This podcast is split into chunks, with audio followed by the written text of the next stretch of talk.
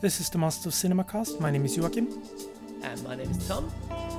And today we are talking about Friends of Eddie Coyle by Peter Yates of uh, Robbery and Bullitt is the f- one film that I'm most familiar with by his uh, his filmography. What about yourself? How's your, how does Peter Yates uh, rank in your? Uh, I know through Bullitt. Basically, that is my Peter Yates. Um, yeah.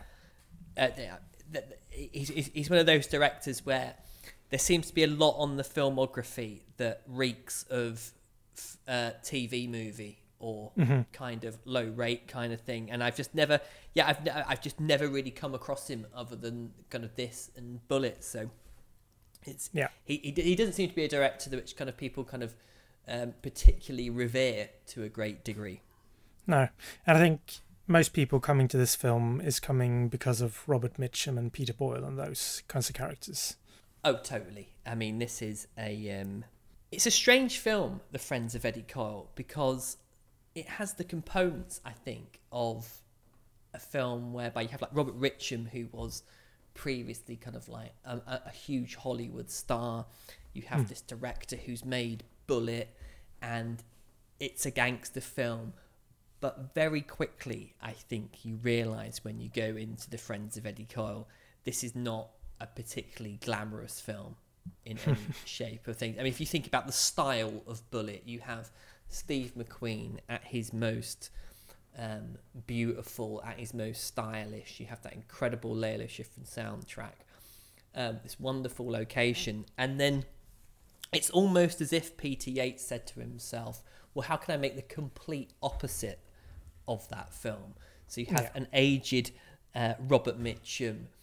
Um, I know it's set in Boston, but it could be set in hell as far as I'm concerned, because this is one uh, filmed in the, the midst of winter. This is everything, I suppose, you would expect a stylish gangster film not to be. Yeah, it's it feels like this is such a simple, no frills, no overexcitement. There's little to no violence. Uh, it's almost like a, a study of a subculture more than it is like a crime film reminiscent of Taxi Driver or hmm, what else? It, it it has that Scorsese look, but less of the flash and pizzazz.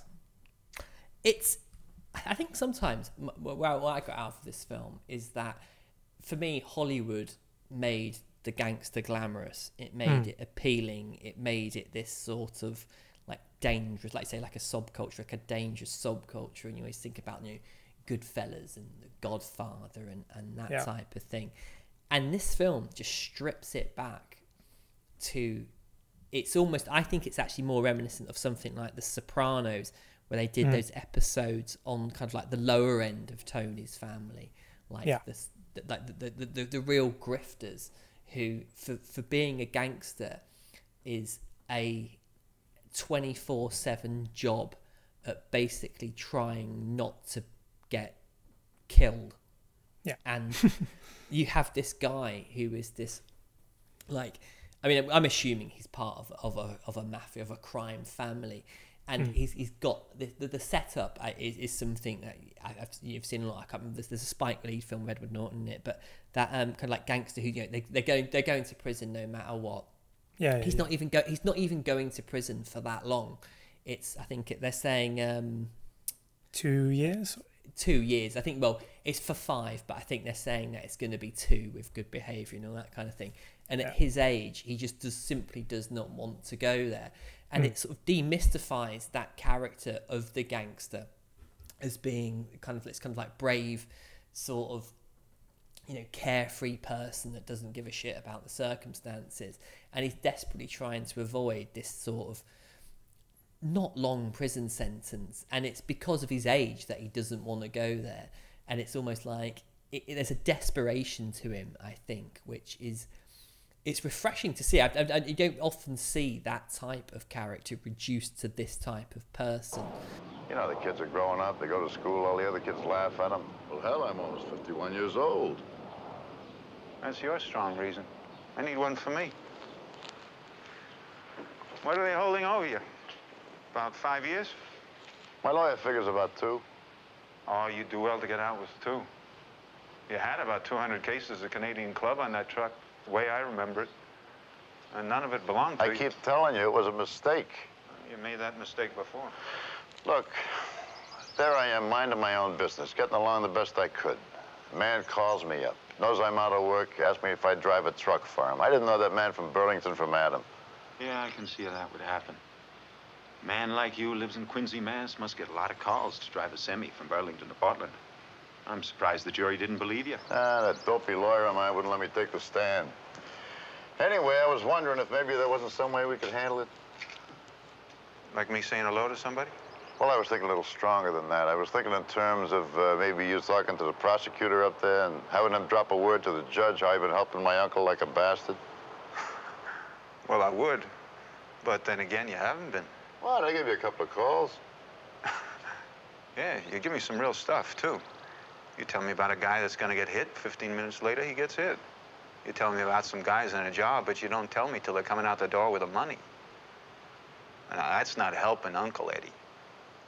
and it, it, it's an interesting film because did you, do you find that character particularly likable?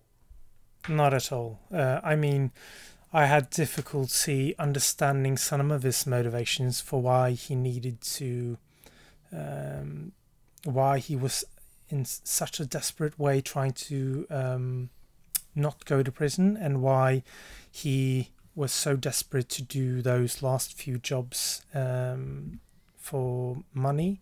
I didn't quite understand that, but just in terms of his character as well, he seems like a person we're not supposed to like. We're supposed to understand him and supposed to understand that this is a man who just stayed in the game for too long and now he's he's spent basically. Yeah, and it's it's the desperation in him.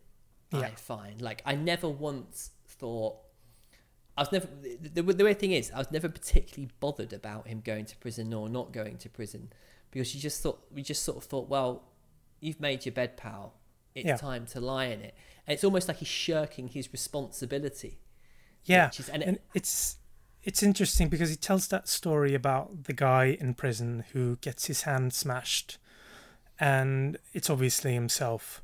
And Yes. now he and he also tells the story about how he was whacked with a stick as a kid by those nuns, and it's all about uh, it's not whether or not you deserve your punishment it's that the punishment is inevitable and you just have to take it. But he's kind of he's kind of avoiding punishment by the law but he's willing to take the punishment by the gangsters and the criminals. Uh, we can talk about the ending later but it, it feels like he's his understanding of who is supposed to who's worthy of punishing him and who just he wants to avoid. It's an interesting like um interesting uh, experience watching him talking about the criminals and the official uh, official law yeah And the other thing as well I find about it, there's like a kind of a hierarchy to the levels of punishment. Like he had his Yeah. fingers broken for messing up, and then the gun um, shark who he's getting his weapons off, he's like he has an, a degree of control over that person. He's still able to scare them.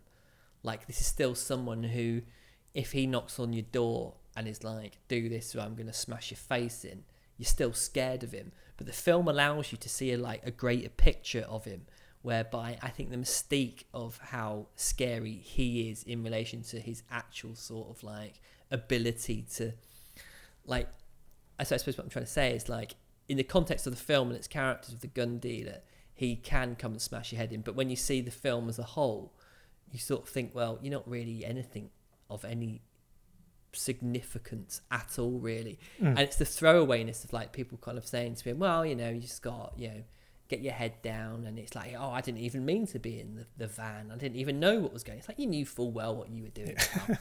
you know, c- c- come on, just get get get t- take it and just do your time. Hmm. Look, the stuff will come. What's the big emergency? Look, one of the first things I learned is never to ask a man why he's in a hurry. All you got to know is I told a man that he could depend on me because you told me I could depend on you. Now, one of us is going to have a big fat problem. Another thing I learned If anybody's going to have a problem, you're going to be the one. You finished? No, I'm not finished. Look, I'm getting old. You hear? I spent most of my life hanging around crummy joints with a bunch of punks, drinking the beer, eating the hash and the hot dogs, and watching the other people go off to Florida while I'm sweating out I'm going to pay the plumber. I done time when I stood up, but I can't take no more chances. Next time, it's going to be me going to Florida. You listen, you're still a kid. And you come out and you go around and say, look, I'm a man. You can take what I say, and it happens. I go through.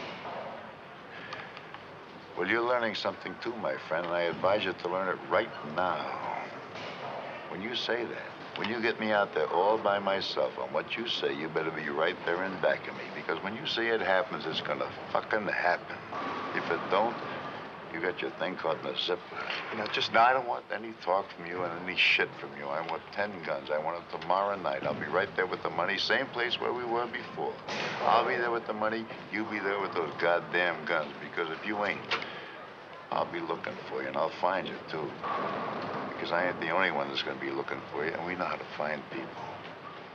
It it paints a picture that you don't have that Shakespearean those mm, those real tragedies or those real uh, those real wins, but it's more really like an ordinary ordinary life. It's boring, it's mundane, it's very simplistic and very very real.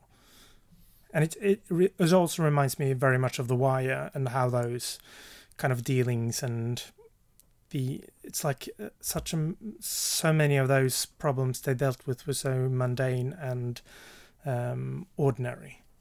Yeah, I mean, I remember it during The Wire. I think there's one episode where it shows like the effort they go to to buy phones, and it's like they've got, they've got this guy who has to go and like buy the burner phones and all that type of thing. Yeah, yeah. You just sort of see him and like, gets bored after it, and that that sort of like leads almost to his downfall. But yeah, it it makes being a gangster this sort of nine to five grift that Mm. you have to kind of, um, you, you know, it, it, yeah, it, it's it's a job that he's chosen to do, and Yeah. is in, full aware of the consequences. And there's something about it as well where I find like the um, the bank robberies themselves that we see in the film, the degree of professionalism about them. It reminded me of like Heat or something Yeah. like that, where they Michael Mann this- was very much in my mind. Yeah, yeah, where you, where you you see this kind of the effort that they go to, and it's so it's so methodical. You know, you will hmm. say this, you will do this, you will do that, and then afterwards this is going to happen. Blah blah blah blah blah, and I, I think what this film does really well is it it shows criminality as a profession. Yeah. I was going to say it's adapted by uh, a novel which was written by George Higgins, uh, who was a state attorney who turned into a writer, and he worked in Boston and became very familiar with the underworld and the cops and the gangsters and all the angles that he is leaning on here. So it, it's very much like it feels like this is a very well studied uh, manuscript and very well um, researched film that is put together. Going to your bank. You and I and my friend. My other friend will stay here with your wife and children to make sure nothing happens to them. Nothing will happen to them and nothing will happen to you if you do what I tell you. If you don't, at least one of them will be shot. Understand? I understand. Here's your coat. We leave by the back door. I mean, the thing is, I mean, I, I would ask you when you sort of watch sort of um, your Goodfellas and all that type of thing, and Casino, and you know, we talk about the Scorsese gangster films. There is a certain appeal to it. When I Yeah. watch this, th- there's nothing about it. I think, oh my god, that would be fun. You know, this would be a really kind of cool career choice for me. It's so bleak, I think, in a way, and. I, a part of I think the bleakness comes through Robert Mitchum himself, who this is a person at that stage of his career has sort of he's past his prime. Let's be brutally honest with you. Yeah. And I, I, I think it's. I don't think Robert Mitchum was ever the best looking actor. I don't think he had that kind of. He wasn't a kind of a Brando hmm. type star, but he certainly has a look about him. And in this, and it, it, to a degree as well, it sort of reminded me of his role in Ryan's Daughter, where he's kind of playing this kind of put upon school teacher. It's like this deglamorized film star in this film. And this is, and I'm not talking about sort of like Charles Bronson when he's doing Death Wish 4 for, you know, a quarter of a million quid. I think it's an hmm. actor who has completely accepted the fact that they're getting older and isn't afraid to play the part of being older and play that kind of faded person. And I think it's Yeah. really interesting, like when, when actors actually do that, because with Robert Mitchum, you can sort of sense that that almost like the glamour's gone from him, the mm. star's gone from him. Yeah, he might he may well have been someone previously in this sort of gangster underworld who was quite important, and now he is just literally this kind of washed up kind of a dude. And it's I I think it's really interesting when actors aren't afraid to kind of embrace the fact that they are getting older. They, they, they have they this is the seventies you know this isn't the the, the heyday of Robert Mitchum the fifties and the sixties it's a different time and I, I think there's something quite exhilarating when you see an actor embrace that type of uh, character Absolutely. Yeah, and you can feel that. I never got the feeling that his character really made it. I always felt like he, his best years are behind him, but he never really broke through, and he he's just longing for that boring, safe life that he once rejected. That would perhaps have been a better life for him. It feels like he's coming around to that thought at the end of his years when he's aged and jaded and yeah feels like he never broke through. What was it all for, basically? yeah and you see his house as well I mean Yeah. That that depressed me enough you know Jesus. um, yeah. I mean, it was horrific. And uh, you, you, again, you have that sort of. They did it in The Sopranos occasionally. There'd be an episode where they go back to like one of the foot soldiers and and you see like their existence. You're like, oh my God. And you go back to his house and it is just absolutely appalling, really. And he's got this sort of like mad Irish wife who's, you know, probably thinks he has a kind of respectable job as a post office, you know, or something like that. But he, he, he really hasn't. And yeah, I, I think it's interesting because he is the sort of the washed up soldier. And even when he goes to um, the bank robber guy's house, who you sort of thinking is going to be, you know, this guy's kind of robbing banks and earning hundreds of thousands. I mean, the guy lives in a caravan or something like that, Yeah. doesn't he? With this sort of bizarre, kind of bizarrely attractive college girl that he's living with. But it, it, it just like, I, again, every time I, I, I've, I've watched The Friends of Eddie Coyle, I just think, God, this is no life that I want. This, this world does not do anything for me. It's actually quite unbelievably depressing. And we are living in the age, if we were discussing before, this is coronavirus, which has not been the most fun. And watching this film, I think I was a bit like, Jesus Christ, this is a bit close to the bone in terms of uh, the misery that's around at the moment. Yeah. At least we don't have to deal with like half truths and, or at least our own half truths, uh, Yeah, and I like mean- these calculated admissions and yeah, yeah. I, I was just thinking about. It feels like everyone in this film, they're sort of they have this the strict strategy that they have to play by where they have to like feint and parry throughout the film and they need to dish out some information here and some information there without really revealing too much because then they lose their own importance or their own like means to climb up the ladder or hopes of climbing up the ladder. And that when when they can withhold some information maybe they can get a higher price at a later date. But everyone it feels like everyone here is squealing when the time is right or the options run out and the shifting loyalties like constantly. You never know who is who is on this side or uh, or the criminal side or the justice side. And even the cops you never know. I was constantly thinking some of these guys are probably crooked. Uh, they never turn out to be crooked but they just turn out to be mm, perhaps not uh, really morally just Well, it's, it's a strange one, isn't it? Because I mean, I, the, I, I remember always sort of thinking like the cop is indistinguishable from the gun dealer, the guy. Yeah. And and that, that, there's all these people like this. There's that weird hierarchies going on where, you know, one person will just lay it down to someone else, and that you see it with um, Robert, Robert Mitchum when he's with the police officer.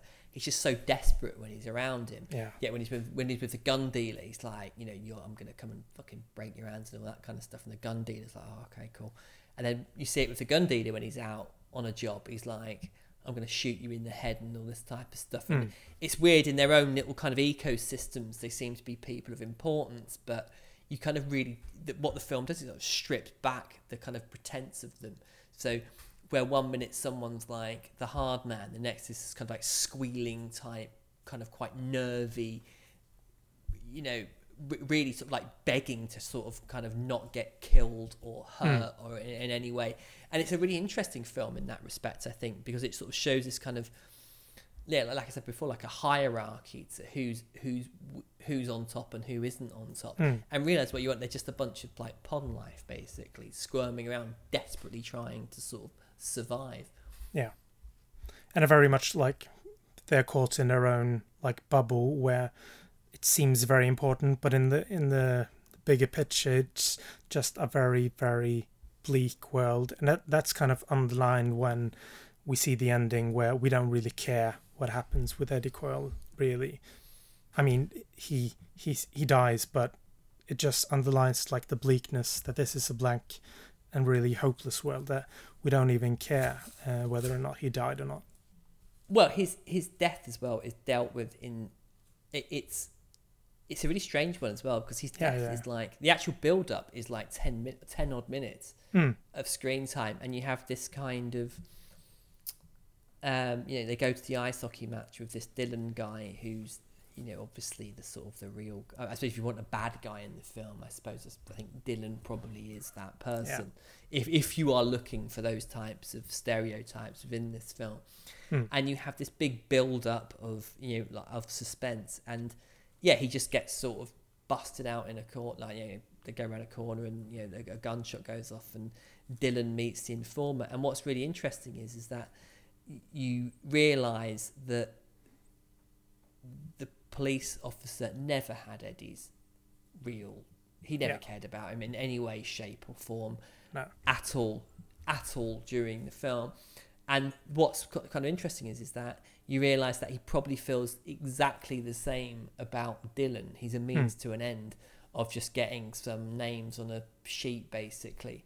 Hmm. And I, I think that is the nihilism of this film. There's a hopelessness to hmm. it where it's really interesting when I watch these types of things because w- w- when you watch films, you invariably gravitate towards the person who's in them, who is the lead character. That's you know, even if you watch something like The Talented Mr. Ripley, um, you always you know you, you like Tom Ripley in a way. Yeah. You you want to see him get away with it.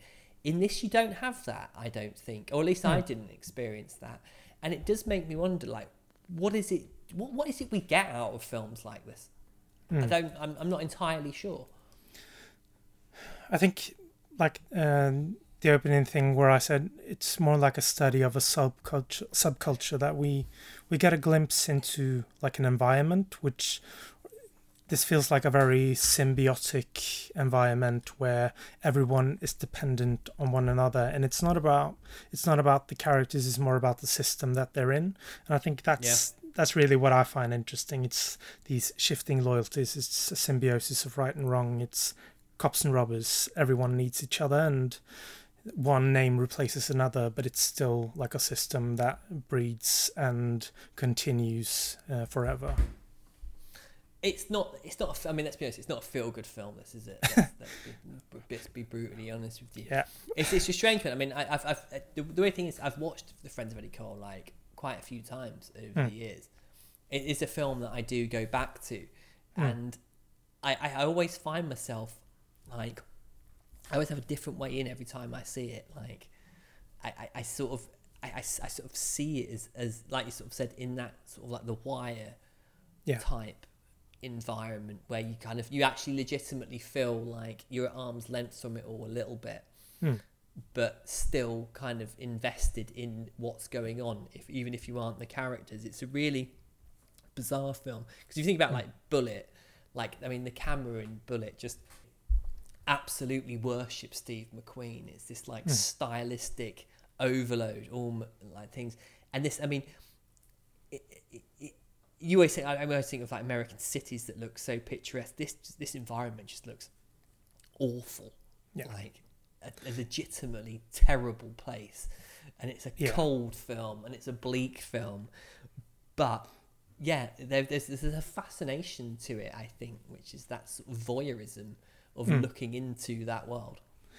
It's interesting that you mentioned voyeurism because we were talking about how it builds up to that final, um, the final killing of Eddie Coyle, and in that hockey scene, I feel like Peter Yates is commenting on the fact that we, the audience, we want blood, we want action, we want, we're screaming for blood. I mean, it's like a frenzy the way uh, the editing ramps up, and people are screaming for the fighting that happens on the on the uh, ice rink and it feels like he is commenting commenting on that we the audience we we long for something more we long for more blood or more violence and he doesn't give it to us and it then kind of kind of feels empty uh, that that ending but it feels like he does that very deliberately Yeah, and it's it's also as well like I mean I was watching um, uh, what was it the other day? Uh, the Day of the Jackal. Yeah. Where you have that kind of like the whole preparation for this murder, and it's all going on, and you, you I mean the the thing about Day Jackal is you know that the Gaulle's not going to get killed, but you Hmm. still like the, the sort of the style of the film overcomes you, and when I was watching that scene in the ice rink, it's weird because you sort of think how thick is Eddie Coyle not to realise what's happening. But do you he's just gone think that he didn't know that he was walking into death into his death I don't think he did. No, I, I, I Okay. think he, I, I think he sort of thinks that by going, it'll sort of keep up this pretense. I don't think for any, I, I, I don't think, I, I just, I legitimately don't think the character is clever enough to realize what's going on. Hmm. And when you watch that scene and the, the other guy tips up who's going to, you know, be the getaway driver, you're expecting some sort of clever assassination, like he's going to put like, you know, give him a thing of popcorn and then shoot him in the chest or something, you know, just hmm. something like that. And like I say, it doesn't give you that. It gives you this sort of last vestiges of a man enjoying this quite what is an incredibly violent sport in of itself. And you, and you, in crowd scenes like that, in, in sort of thrillers, that's where assassinations happen. There's a sniper up in the gantry. Yeah. There's something going on. They're going to stab you in the toilet or something like that. And it's almost a disappointment because it's sort of like, well, here's the thing. And then they're in a car and it's like, well, nothing's happened. They've just gone to the ice hockey. You almost probably don't need that scene. He could, they could have done it on the way to the ice hockey. Mm-hmm. You know, they they could have said, oh, you know, I'm going to pick up my mate here and we're going to go to the ice. And they could have done it, but they, they don't. And I think, like you said, it's like, it's, I think it's, it's dragging out that kind of the bleakness and the sadness of it. Because don't get me wrong, it is very sad. I mean, you hmm. You you Yates gives us those glimpses into Eddie Coyle's private life. You know, he's a husband, he's a father. You know, this is someone who, you know, does he deserve to die? Probably not. You know, well, hmm. you know, I don't think he does, but. In that world, this is what happens to people like him, and I think it, the melancholy of the film, I think, is in there because it's like you can sort of see him enjoying himself a little bit, hmm.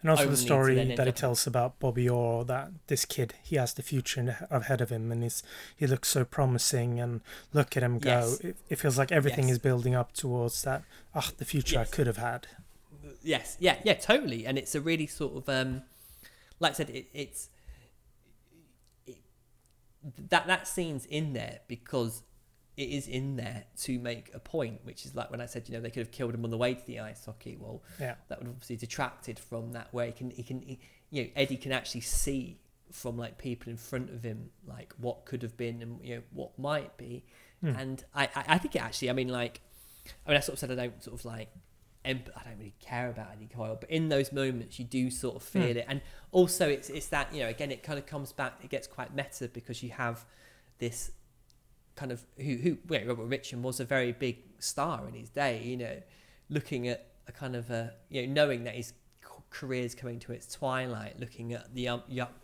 young and up and coming of which he would have been, and I think there is a sort of um, a, a point in the film where it, it becomes quite self-referential in terms of Robert Mitchum, you know, where he is in his career at that point. And you, you kind of like wonder, you know, differently you know, if, if Eddie had made some different life choices. But it's, it's also, I think, that again, I come back to this sort of nihilism thing where the whole point of that evening is to kill him. It's not Mm. to have a nice evening. It's not to enjoy himself. And there's that, you know, that bit where he's in the bar, isn't there, where that Dillon takes the phone call. He's like, "Yeah, he's in here now. Oh, yeah, I'll do it. I'll do it later. Don't worry about it. You know, Yeah. Blah blah blah. I'll get rid of him." And it's that kind of, "I'll come over.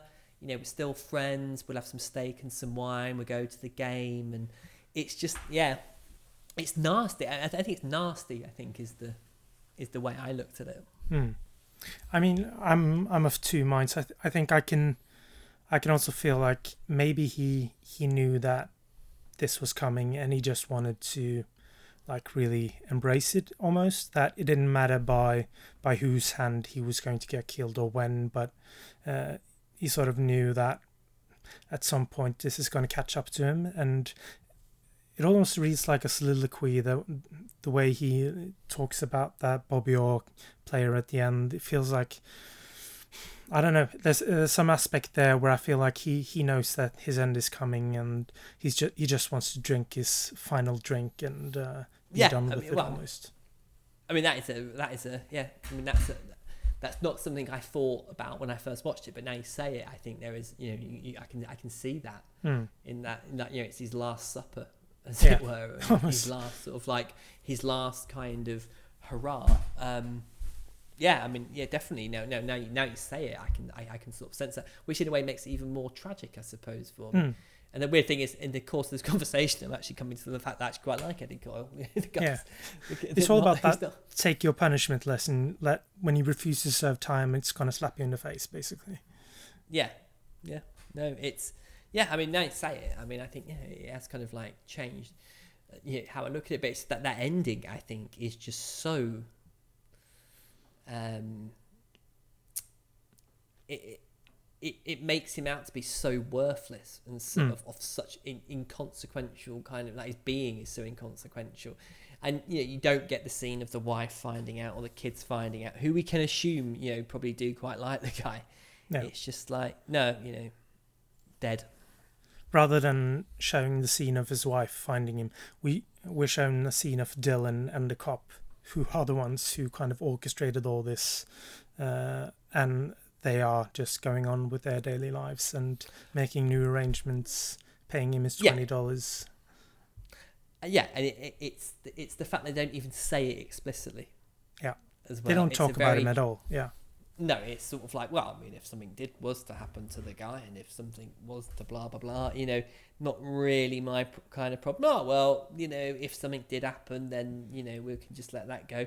Hmm. And it, yeah, it, it's it's it, it, he just makes him up to be sort of um, yeah, like so meaningless and yeah, like I said before, of, of such no, no consequence and I heard a guy on television the other night.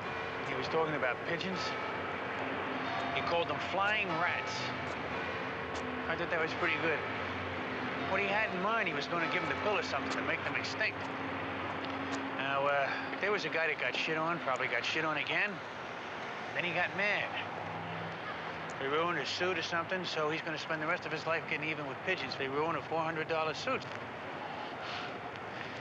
Now, uh, there's no percentage in that. You know, because there are probably uh, 10 million pigeons in Boston alone. All of them laying eggs every day, which generally produce more pigeons. All uh, dropping tons and tons of shit every day, rain or shine. and this guy in New York, he's going to, well, just aren't going to be any more of them in this world. Yeah, man gets desperate. He does a few things, he knows it won't work. Pretty soon he quits. Packs it all in goes away someplace. It's the only way there is. Okay. You gave us Scalise and we're grateful. You can't talk about Kyle. You can't talk about Kyle. It's all right. Thanks. Screw. We've been friends a long time now.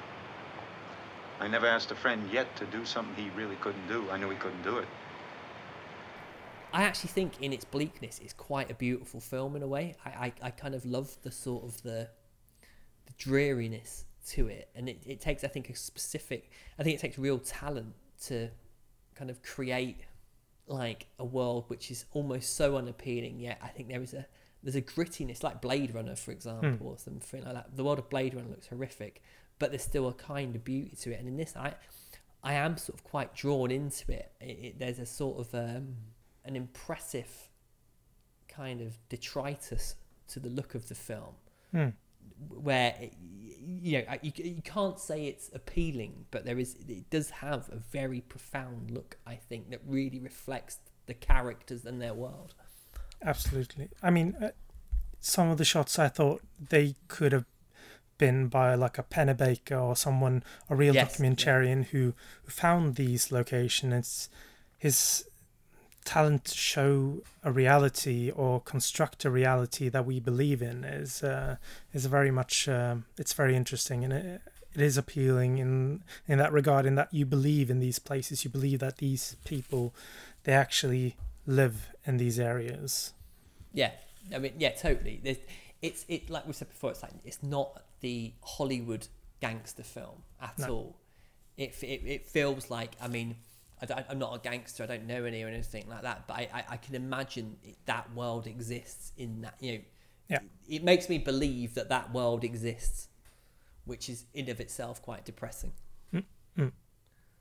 Um, the first time I watched it, um, I find it. I mean, the thing that I I struggled with was just keeping track of who's who, who knows who, who's talking to who. Uh, I mean, it, it it isn't a it isn't one of those crime films where you can sort of guess what is happening and not really pay attention to the plot. You really need to get the details, especially those 30, 40 opening minutes where yeah, I, I never realised a copper was a copper for a while. yeah, Yeah, and then you sort of like there's that there's that reveal. It, you know, you have to keep pace with it. I think it's a film that, that makes you come into it in its terms. yeah. Um, like when like I mean, it almost seems unrelated, doesn't it? The, the bank robberies Yeah, because you don't really you don't, you're not entirely sure. Like you, you know, he's the one who's providing the guns for these bank robberies. But do we need to see the bank robberies in all those details? Mm. You know, I, am not entirely sure, but there's something aesthetically quite strange about them, especially when they've got those masks on that are like plastic with, you know, they've got like a moustache on them and things like yeah, that. yeah, yeah. There's something quite. They're, they're visually very impactful, Mm. and like we said, I think they sort of show like kind of like the, the business end of criminality, Mm. but it takes you a while to work out the fact that they're the ones he's getting the guns for, and that is it Scapone or there's, there's the guy who like the main Yeah, guy yeah, who yeah, basically goes to see like, something, yeah. Scalise, yeah, who he you know he goes and get gets the weapons to, and yeah, you, you have to keep. It, it is quite hard to keep up, and it yeah, it definitely it's a film that you where you're the one who has to really work hard to Hmm. understand who's who and what's going on. I mean, I always remember being quite surprised when you find out that the police officer is a police officer, and, Hmm. and you're like, especially understanding like the double cross that Dillon is playing or the double play that he's playing that took me that took me a while before I understood like he's setting up someone but he's blaming them also and he's playing both sides of the fence sort of Yeah, I mean, he is as close as you can get in the film to the real villain, isn't he? Let's Yeah. be brutally honest with you. But again, he's only in the same place that Eddie Coyle is. You could make a film from his perspective, Hmm. where you could make him, and I say this in inverted commas, as sympathetic as Yeah. Eddie Coyle. You could have the, you could have the friends of Dillon. Yeah. You know, like this sort of like bar owner who's trying to sort of, and that everyone sort of rolls interchangeable. I, uh, you could make a film about the police officer and how he's just sort of like playing people off and you know if, well, if people get killed people get killed. It's Mm. one of those films is real it just so happens it almost seems that the camera falls on eddie coyle to be our kind of journey through it. Yeah. Another character that I really enjoyed was um, the hoodlum the, uh, the Steven Keats character who he's uh, one of um, Mitchum's friends or Eddie Coyle's friends and he's the one who sells the machine guns and his his character is really like he's he brings a certain vitality to the scenes uh, when he's uh, when he's in them yeah and there's a real like again we sort of go back to the, the hierarchy of power in this film and who's Hmm. really controlling who because when he's with eddie coyle he seems a bit pathetic but when he's on his own and this is the other thing you know i love about the film it really shows like the professionalism of these people Hmm. like when he goes to get the m16s you know, he goes to all that effort to make sure that you know, he's got the lights on and the you know, thing in this way, and he's like, like put them there and all that kind of stuff. But then he's, he's one of these these grifters who's sort of kind of in the context of the film desperately trying to get by and yeah like you said he, he's he's quite he's a really interesting character like you sort of Hmm. the, the brilliant that brilliant set piece where the cops are after him and he's just like, you know, he's selling those guns. He's like, well, I'll come back in four hours or something like that to that Mm. couple. And yeah, it's just a really nice sort of like he's like, and he, you you understand the stakes for him as well because he says like selling machine guns in this this count in this state is life. Mm. And you think, fucking hell, you know, that's a big deal, but he's still doing it. You know what I mean? And it's it, it's just yeah, it's, he's he's a really fascinating guy. But again, the, the the beauty of this film is th- there could have been a film about him that you would have got well into as well. You know, Mm. Absolutely.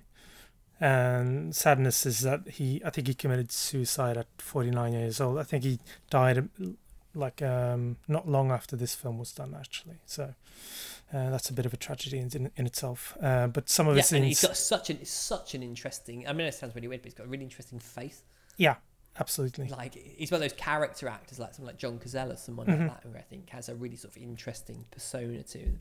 And some of his scenes, they're the ones that sort of bring that humor to it, even though it's not, you don't laugh out loud, but it's humorous watching him deal with that couple who's buying the Yeah. M16s. you never quite realise what they need the M16s for as well. Yeah. and it's like, and it's the other thing as well. I don't get as well. Like, you know, like, I mean, it's that they're being stuff. Where are these guns coming up into America? You go to a bloody gun shop and just buy them anywhere. Like, I, I don't quite understand that. I mean, perhaps someone could could can.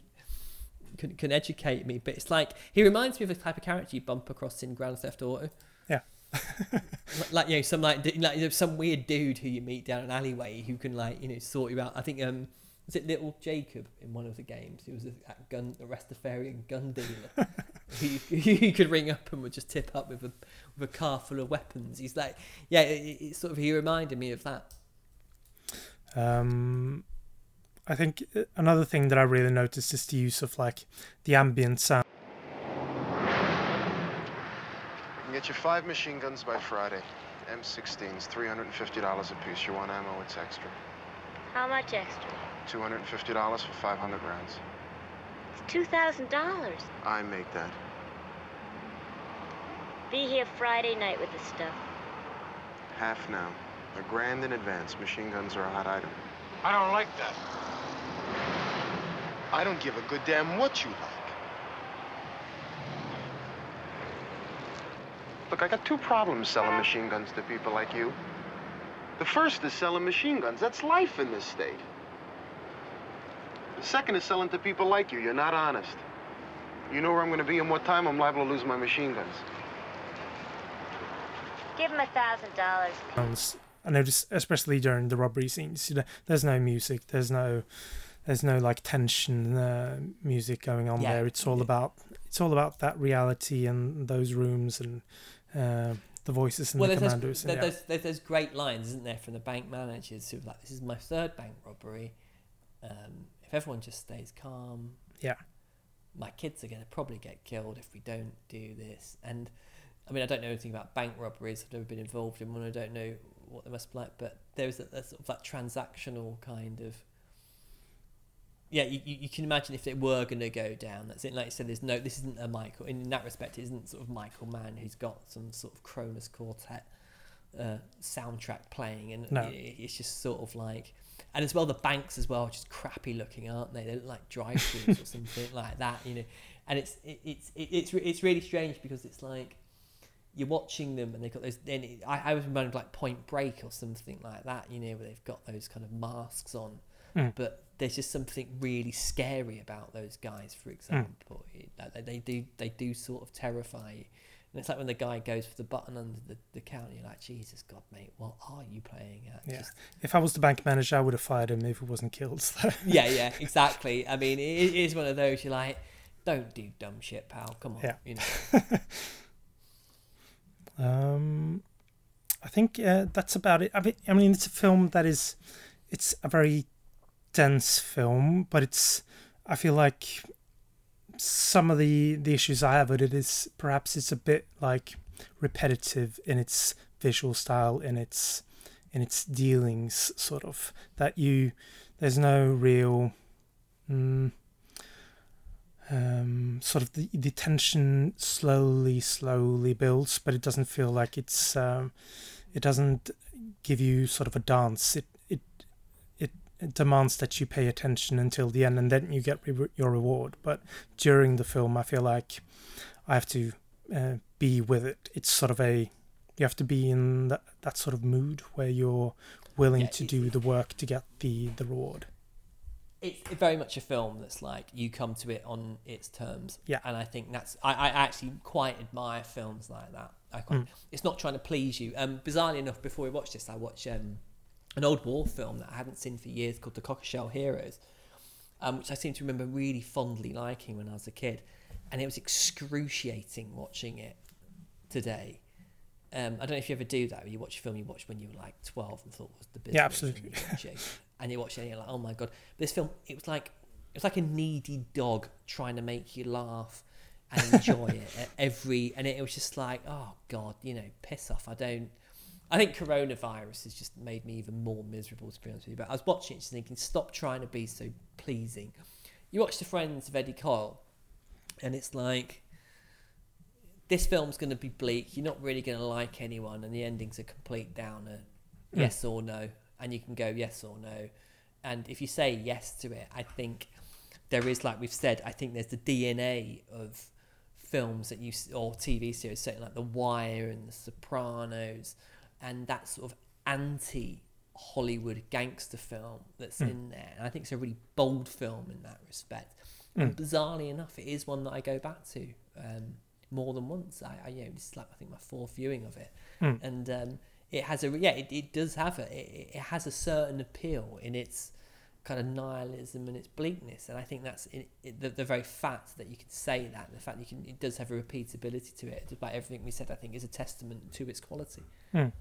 I mean, I feel like the fact that it doesn't try to manipulate you into certain emotions or certain expectations, I feel like that is such an admirable quality of the film. I'm watching uh, Normal People, that BBC Oh, series, yes, and fuck yes. me, man.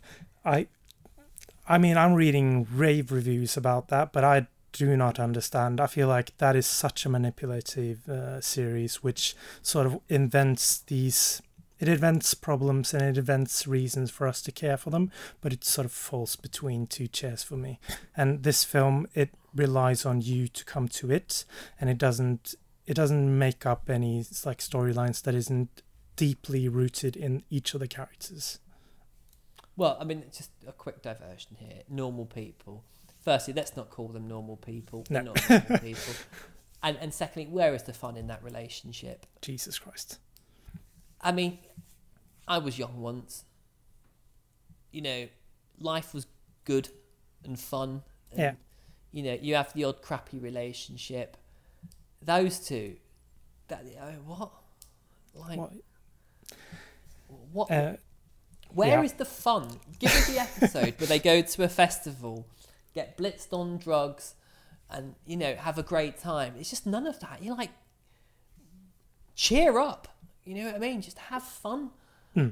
It, it's so bizarre. I, I well, I think it's the perfect series for lockdown. Normal people. Hmm.